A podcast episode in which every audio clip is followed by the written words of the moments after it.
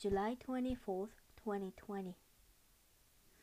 The Japanese government have restricted immigration from many countries to prevent bringing new coronavirus into Japan from overseas. However, in June, the government started negotiation with four countries which have succeeded in containing COVID-19, Vietnam, Thailand, Australia, and New Zealand to allow the entry of business travelers.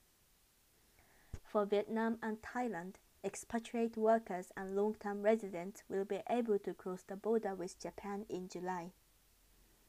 There are several rules for them to follow, such as a PCR test before entry, 14 days quarantine at home or hotel, use of an app for contact confirmation, and applying for private health insurance.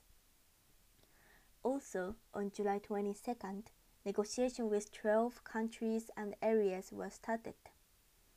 Those are Cambodia, Singapore, South Korea, China, Hong Kong, Macau, Taiwan, Brunei, Malaysia, Myanmar, Mongolia, and Laos.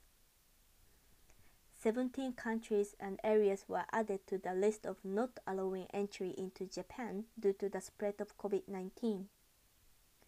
Foreigners who have stayed in those places within 14 days before entry into Japan may not enter.